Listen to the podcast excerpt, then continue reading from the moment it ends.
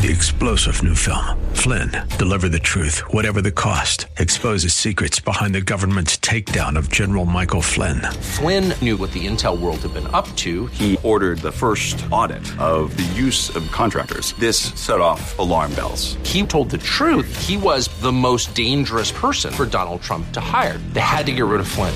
Flynn, deliver the truth, whatever the cost. Available now. Watch it today. Go to salemnow.com. Salemnow.com. 900, 8000. If we look to the answer as to why for so many years we achieved so much, prospered as no other people on earth, it was because here in this land we unleashed the energy and individual genius of man to a greater extent than has ever been done before. Those who say that we're in a time when there are no heroes, they just don't know where to look. The sloping hills of Arlington National Cemetery, with its row upon row of simple white markers bearing crosses or stars of David, they add up to only a tiny fraction of the price that has been paid for our freedom. As for the enemies of freedom, those who are potential adversaries, they will be reminded that peace is the highest aspiration of the American people. We will negotiate for it, sacrifice for it. We will not surrender for it now or ever. We are Americans.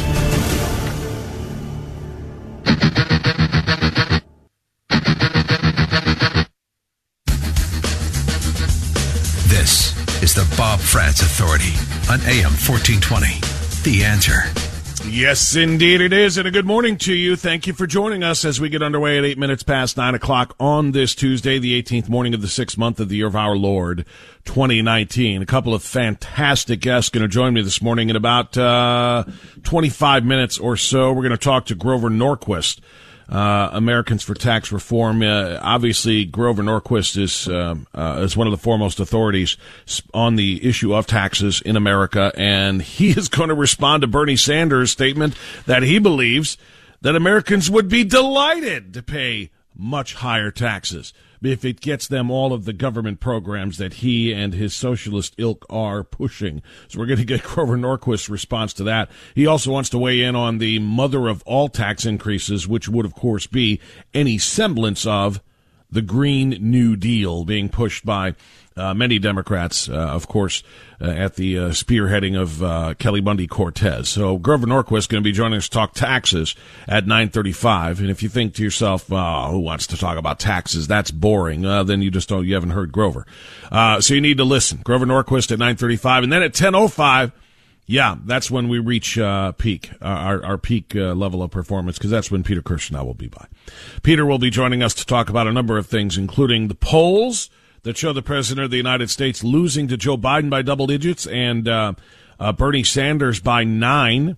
And we're also going to talk to uh, to uh, Peter Kirsanow about. And by the way, the president kicks off his campaign tonight. Are you li- are you paying attention? I know I'm getting off track.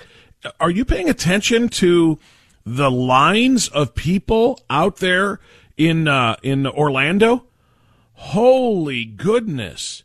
They got in line 30 to 40, some of them two full days, 48 hours in advance of tonight's uh, uh, presidential reelection kickoff rally down in Orlando to make sure that they were able to get in. The people down there in Orlando and from wherever else they came are just all about President He's going to be uplifting to us, and, you know, we all anticipate that he will be announcing officially his run for 2020. This, these are just some of the uh, some of the folks in line uh, uh, and who have been in line for two days now for tonight's rally. Uh, a reaffirmation uh, that we're gonna make America great again. They're screaming. Four more years. Four more years. Four more years. Well, the weather stinks, but you know what? Um, at least it's not 90, 100 degrees where we're melting. It's part of the process if you're gonna be first in line. Is this worth it? Yes. Is it We're worth here to support Trump. We love our president. Support the greatest president of all time. They are fired up down there in Orlando. So just to throw that out there, the president is actually about to kick off his reelection campaign. Whether that moves the polls or not, I don't know. We'll talk to Peter about that, but we're also going to talk to Peter about our lead stories of the day. There are two stories of the day involving a lot of movement. One of them moving toward the Middle East, one of them moving out of the United States of America. We'll start with the former. The president of the United States is taking some heat for calling the Iranian attacks on oil tankers in the open sea, uh, calling this a, a very minor deal. Uh, and I'm paraphrasing that. He used the word minor, saying that this is not that big of a deal. And yet, U.S. Central Command, CENTCOM, released new images uh, showing the aftermath of mine attacks against those two oil tankers in the Gulf of Oman last week. Um, including some of them showing Iranian forces removing an unexploded device from the hull of one of the vessels.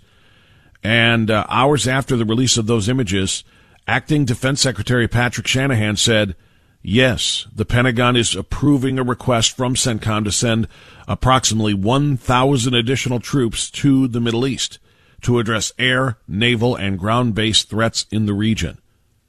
The recent Iranian attacks validate the reliable, credible intelligence we have received on hostile behavior by Iranian forces and their proxy groups that threaten the United States personnel and interests across the region. End quote. This from Patrick Shanahan, Defense Secretary. Uh, he went on to say, quote, the United States does not seek conflict with Iran. The action today is being taken to ensure the safety and welfare of our military personnel working throughout the region and to protect our national interests. Now, that's fine. And I have no doubt whatsoever that is what uh, uh, you know the the Pentagon's plan is here, saying we are not seeking any kind of a you know military conflict with Iran. But you just heard Tom Cotton, did you not? Tom Cotton was on with Donald or with uh, Donald Trump with uh, Hugh Hewitt uh, in the uh, previous hour, and Tom Cotton not this past hour, not the seven o'clock hour of the or eight o'clock hour of the Hewitt show, but the seven o'clock hour. And Tom Cotton said the same thing that he said on CBS on Sunday, and that is this does deserve a military response. Tom Cotton says that unprovoked attacks on oil tankers from Iran warrant a retaliatory military strike. And that's pretty strong. That's pretty strong. He was talking to Margaret Brennan on CNN on, or excuse me, on CBS on Sunday and made that statement. He made the same statement to Hugh Hewitt today. So he wants a military strike. We can't play around here. President Trump says, ah, it's pretty minor. And the Pentagon says we're sending a thousand troops to the Middle East. Now that's obviously not a massive number, but it is indicative of, well, that the Pentagon is taking this a lot more seriously. If, if there were two sides here, if there were the cotton side saying we need a military strike to respond to really show Iran stop messing around. You don't start attacking oil tankers and thus trying to disrupt the flow of energy, um, uh, you know, from uh, you know transnational uh, movement. You, you, don't want to uh, you don't want to allow them to think that they can continue to do this. We need to strike them now to show them this is a one time deal and a one time deal only. Here's here's what we're doing. Uh, and then if the other side is the president saying it's pretty minor, um, Pentagon is siding with Cotton, saying, yeah, we're sending a thousand forces down there, thousand troops down there, rather, uh, to the Middle East to address this. The recent Iranian attacks validate the reliable, credible intelligence we have received on hostile behavior by Iranian forces. That statement is pretty doggone unambiguous. That's the Pentagon taking cues from CENTCOM. And the president, the commander in chief, uh, seems to be a little bit less than excited about all of this. The military says some of the 11 new images taken from a Navy helicopter show members of the Islamic Revolutionary Guard Corps, the IRGC, uh, Navy, removing a limpet mine from the side of a Japanese owned uh, Kokuka Courageous oil tanker. Other photos show a large hole in the side of the Courageous above the waterline that officials say appears to have been caused by another mine. In a statement, CENTCOM uh, reaffirmed the Trump administration's previous claim that Iran was responsible for the attacks uh, on the Kokuka Courageous and the Front Altair based on video evidence and resources and proficiency Uh, oh, I'm sorry, based on video evidence, evidence and the resources and proficiency needed to quickly remove the unexploded limpet mine. The images were made public one day before Secretary of State Mike Pompeo was scheduled to meet with CENTCOM commanders on uh, today. Pompeo said uh, that a new deployment of U.S. troops to the Middle East is an option in response to last week's attack. So that's where we are. So we're sending troops to the Middle East. What does that mean? That sound like uh, there are war drums beating? And will the president of the United States be blamed for this? Already, he. Of course he will. What am I saying? Even before we announce these troops being moved, which of course I think Tom Cotton would approve of if there is a military strike in retaliation for this that is in the works. Um, but the president was already being blamed for this. President, you know, listen, just listening. I, am going to kind of go off script a little bit here. Not that I'm scripted, but I want to share a, uh, a, a message from Representative Jihad Omar, sometimes known as Ilhan Omar, um, who seems to be doing solid propaganda work for the Ayatollah in Iran. She tweeted yesterday that this is all Trump's fault. Quote, none of this would be happening if Trump didn't back out of the Iran nuclear deal. America's response should be to return to the table and reinst- reinstate the Iran nuclear deal. Increasing tensions and threats of war serve nobody's interests.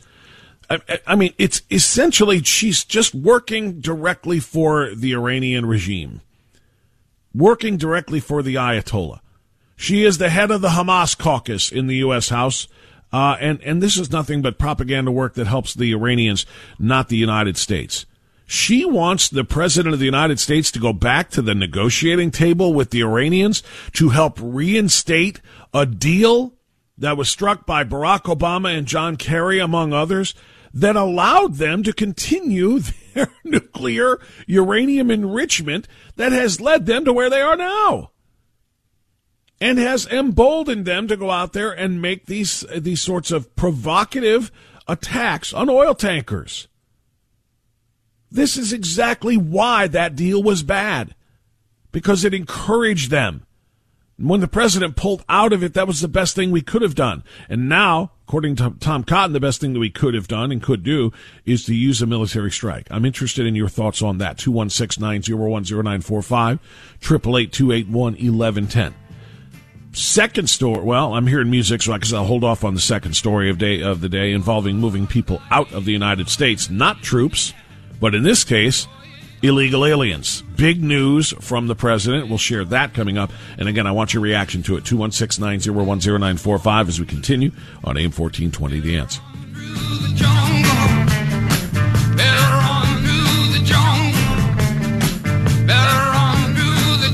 900 0442.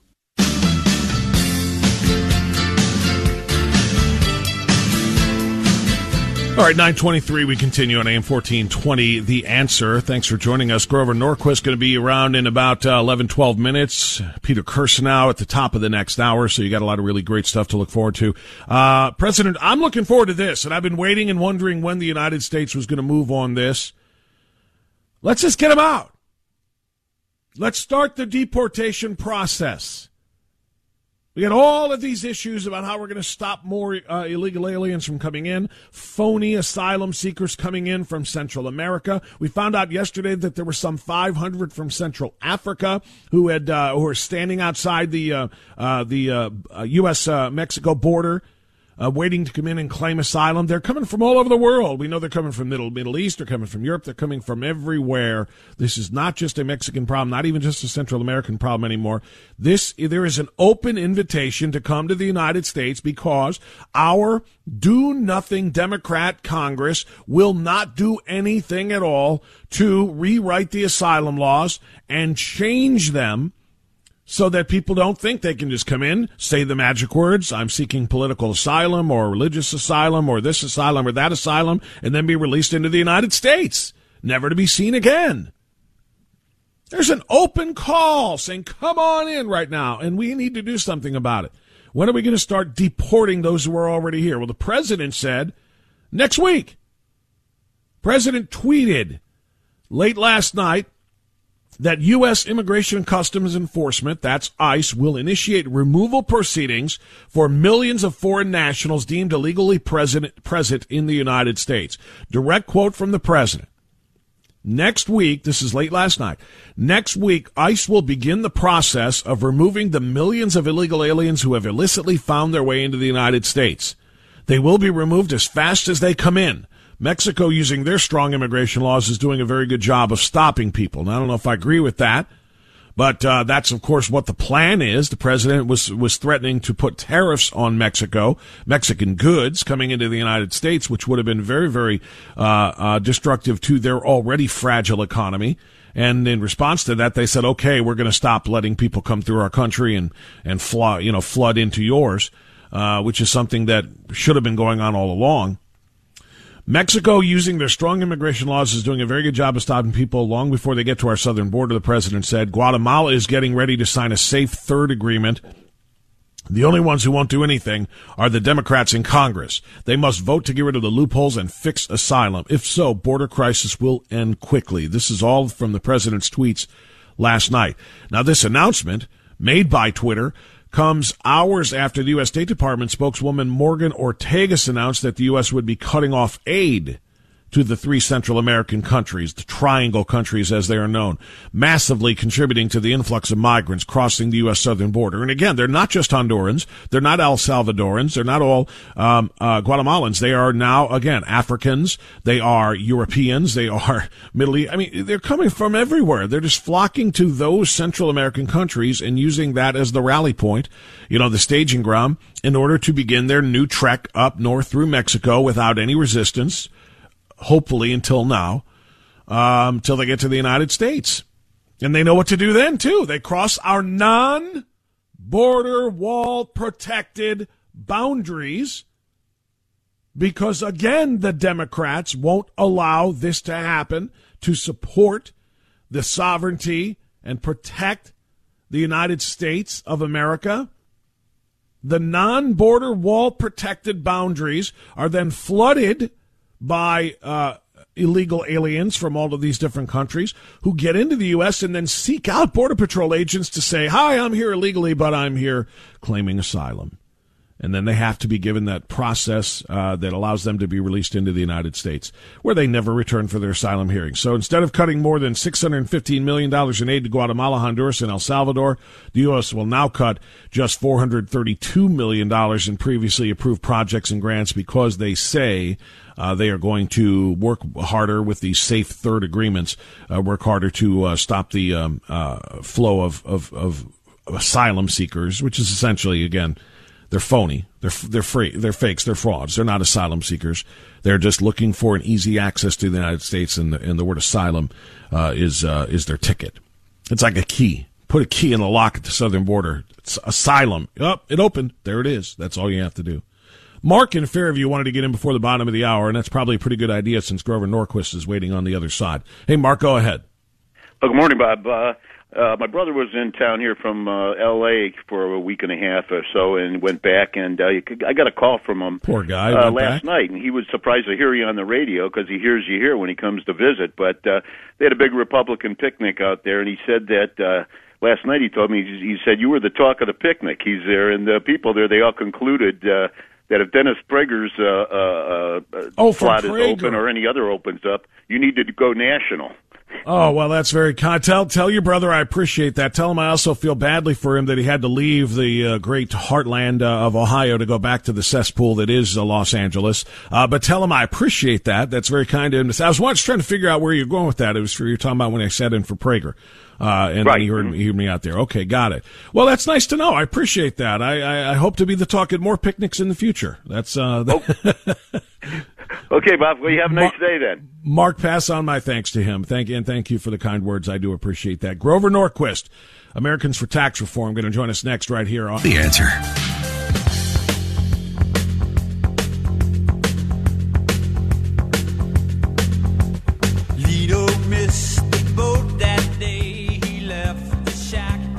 All right, it is 9.35 now as we continue on AM 1420. The answer, we'll get back to your phone calls at 216-901-0945 in due time. 888 Don't forget Twitter, Facebook, and Parler, PA.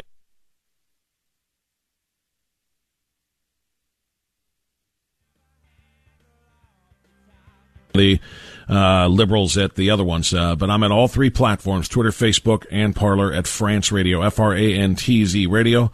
That's all one word, no spaces, and no underscores. All right, as promised, uh, I want to shift gears, talk a little bit about taxes. Bernie Sanders said last week that you would be delighted to pay higher taxes if it means getting more free stuff. Get that? Pay more for quote unquote free stuff from the government.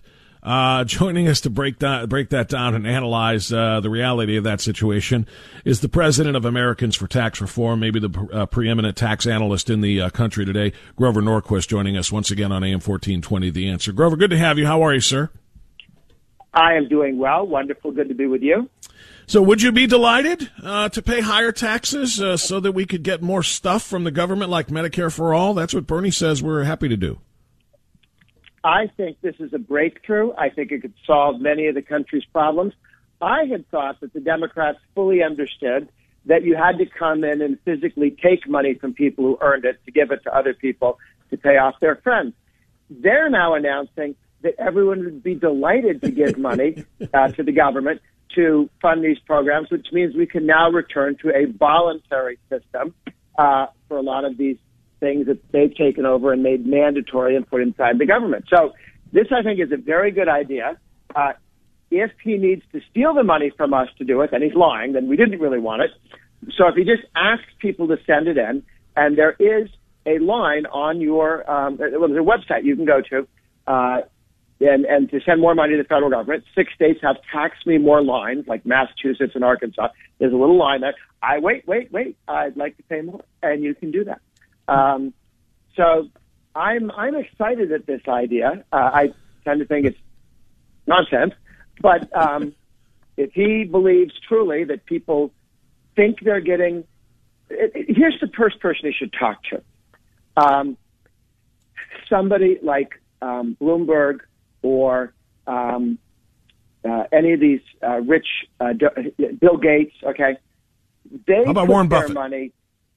Warren Buffett counts too. Okay, if they believe that the government spent money well, they would not organize around the death tax. Right? They would either pay the very high death tax that has existed over the years, or write a check to the government when they die. But they put their money into a foundation, so the government gets none of it. So they don't pay taxes on it. So their hierarchy is the government is smarter than you, the hoi polloi, the, the masses, and they can spend your money better than you can. But I, Bill Gates, and I, Warren Buffett, um, we can spend our money better than the government because we're smarter than the government, and we're smart. And by trans, you know, by translation, we're smarter than you. So there's a hierarchy. We're the smart people, and there's the government to take care of all the not smart people. And they, if they truly believe that the government was competent, you always give speeches. The government should do this. The government should do more. The government should right. But they believe they are better judges of how to spend their money than the government is.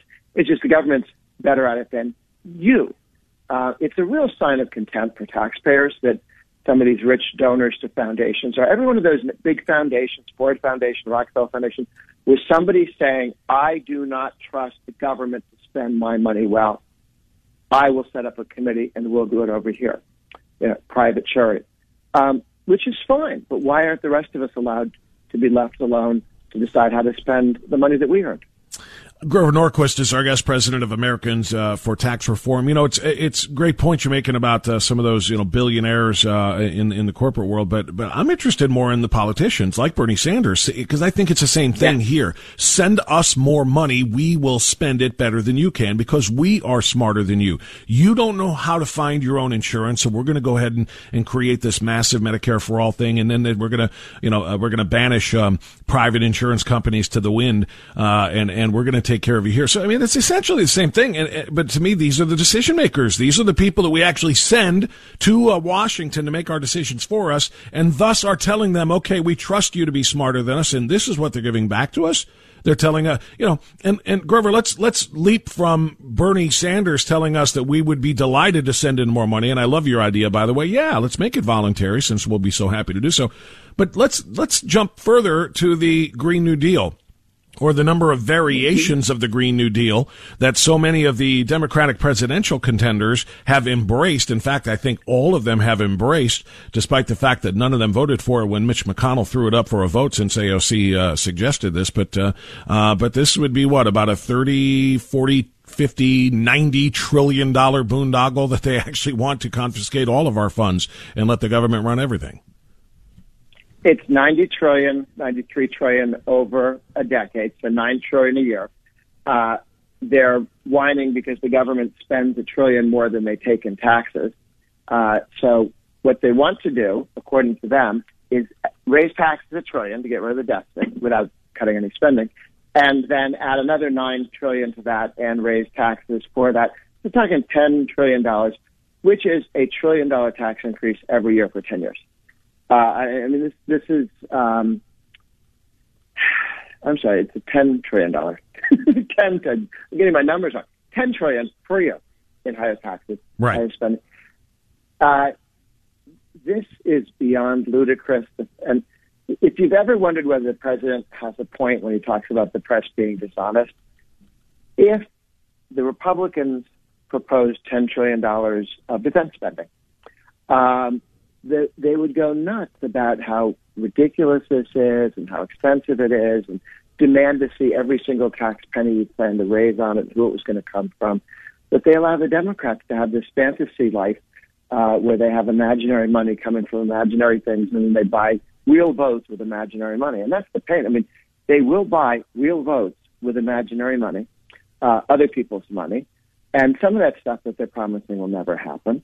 Remember when the president had to throw the Democrat leaders out of the House, out of the White House, because they came sure. and said, "Oh, we're going to talk about infrastructure." Okay, and the president wasn't aware that infrastructure is a French word that means everything except roads.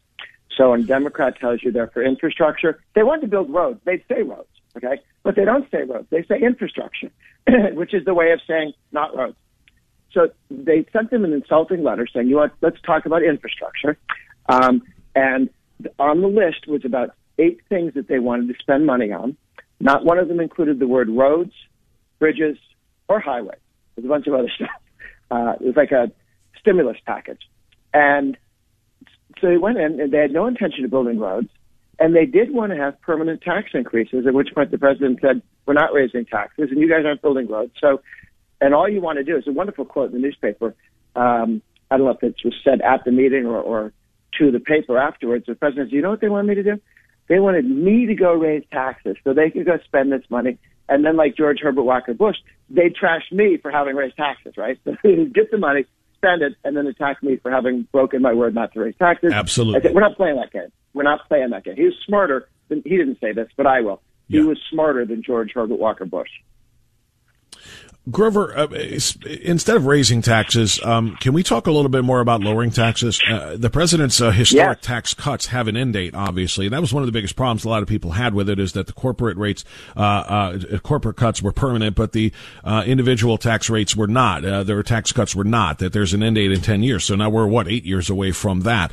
Um, do you think that there will be a movement from the president, or and I know, of course, this would require uh, the Republicans to win back the House um, in order to get this thing done. But do you think that they will try to uh, take that sun, that sunset clause away? And do you think there will be round two of tax cuts, or do you think they're going to stop where they are?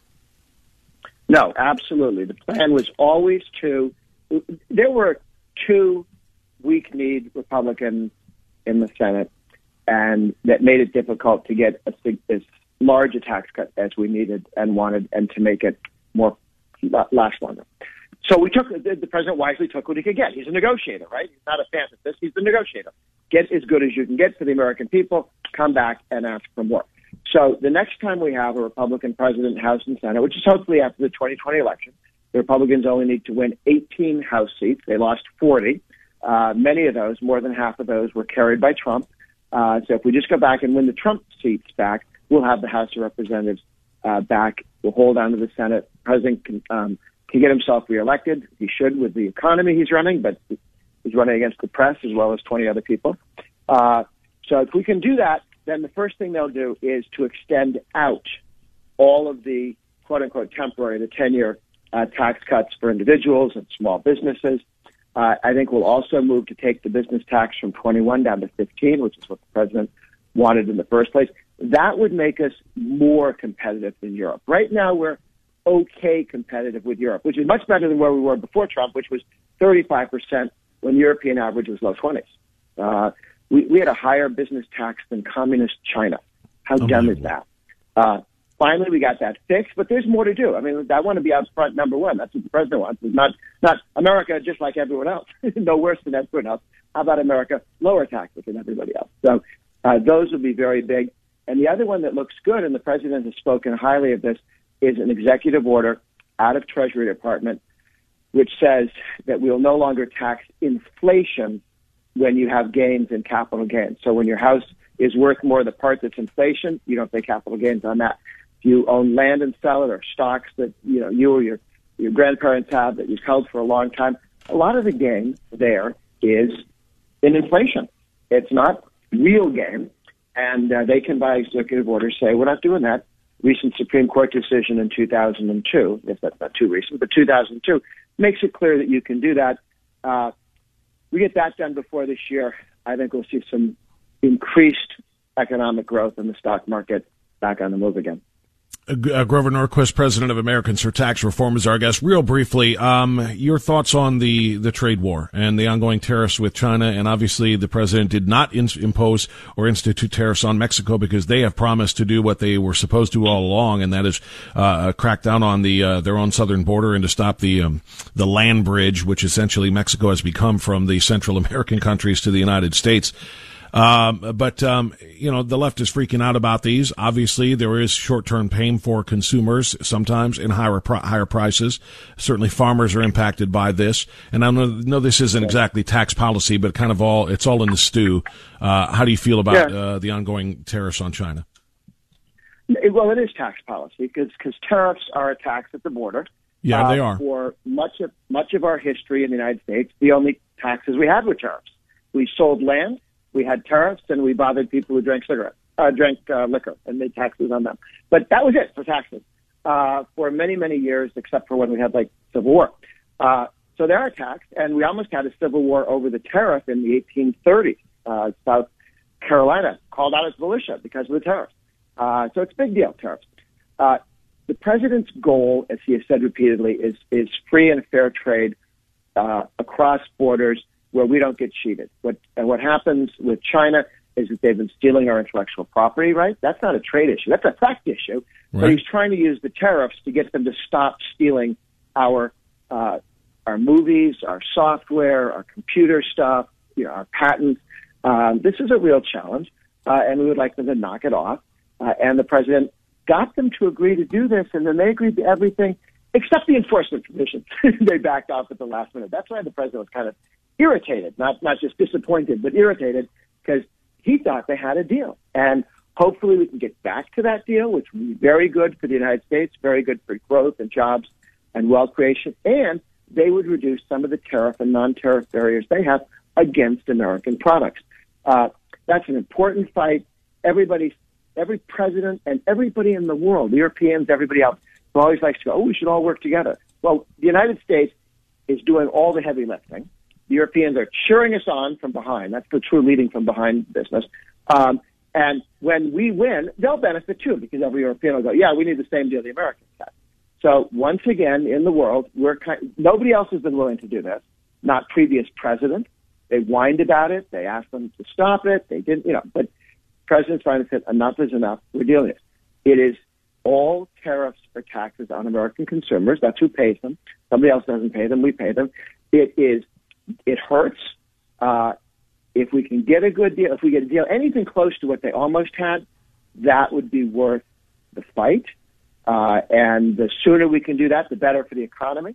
Uh, and this will not be the only fight we have with China. This is a huge step forward. It won't be everything that we would want or ask from, you know, Canada or France, but but it's a huge step forward and something that has never been done before. And somehow when that does come through and we have that breakthrough, Nancy Pelosi will probably whine about it, just as she did the president's success with Mexico. We were trying to get Mexico to do the right thing on the border, which they used to, and then they quit, you know, keeping people from flowing across from uh, Central America into the United States. They didn't like they didn't want them coming into Mexico. They didn't mind so much them coming in and going through the United States. And they've agreed to stop that. It's within their capacity. We're not asking them something impossible. They can do this. They say they're going to. They know the penalty for uh, betraying their president's confidence is to have those tariffs go in. I do not think that will happen. It will be clearly their fault if it does, not not the Americans' fault or Trump's fault. Uh, so I think that the president has wielded a very dangerous weapon, tariffs, um, because tariff wars can go on for a long time if they're not managed properly. And we get these things wrapped up. I think it'll be down up with the president's success on deregulation, lower taxes, and movement to restore free trade with countries that had been disingenuous in dealing with us. Right. Those would be, I think, the three things. And four, no wars, no wars, no wars, which you think is a low, you know, a low bar, but it hasn't been one that every president can can work on. Well, no, especially with all of the aggressive, uh, you know, tactics of the Iranians with the tankers for crying out loud. Uh, so, and now we're sending a thousand troops to the Middle East. So, you know, you're right. It's it's it's it's not necessarily a you know a, a low bar. I mean, it's uh, it's actually it's actually sometimes a little more challenging to say no wars depending on what's going on. Grover Norquist, the uh, president of Americans for Tax Reform, again, probably the preeminent tax analysis going in the country today. Grover, thanks so much for coming on. I appreciate it every time we have you on. Thanks much enjoy the opportunity. Thank you. Thank you. There's Grover Norquist joining us. It's 951, so we'll get a quick time out here and come back. Don't forget Kirsanow Day, since it is Tuesday. He'll be on at about 1010 right here on AM 1420, The Answer. Cause I'm the tax man.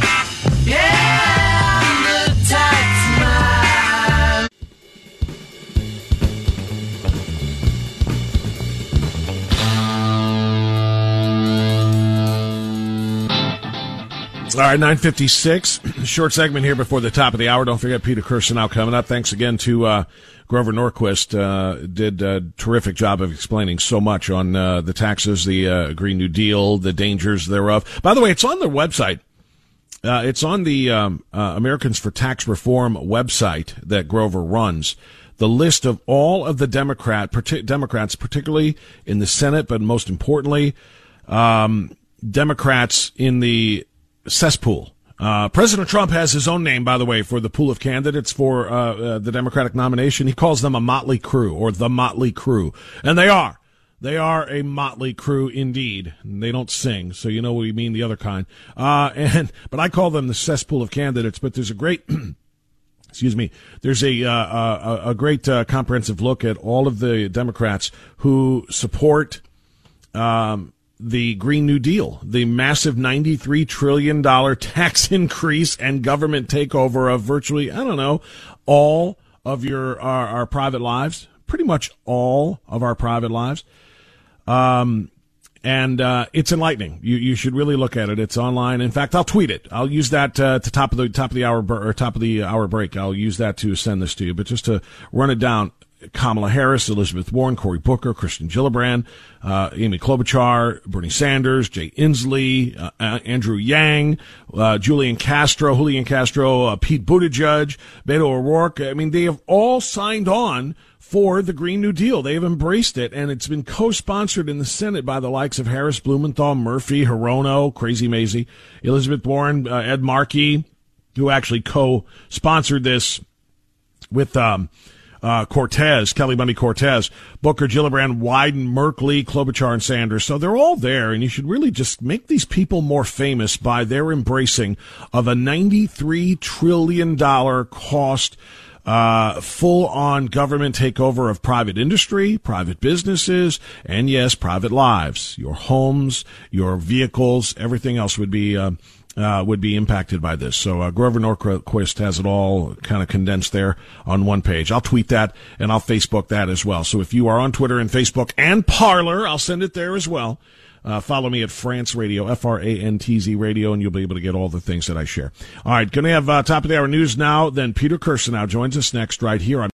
Three star general Michael J. Flynn, head of the Pentagon Intelligence Agency, knew all the government's dirty secrets. He was one of the most respected generals in the military. Flynn knew what the intel world had been up to. He understood its funding. He ordered the first audit of the use of contractors. This set off alarm bells.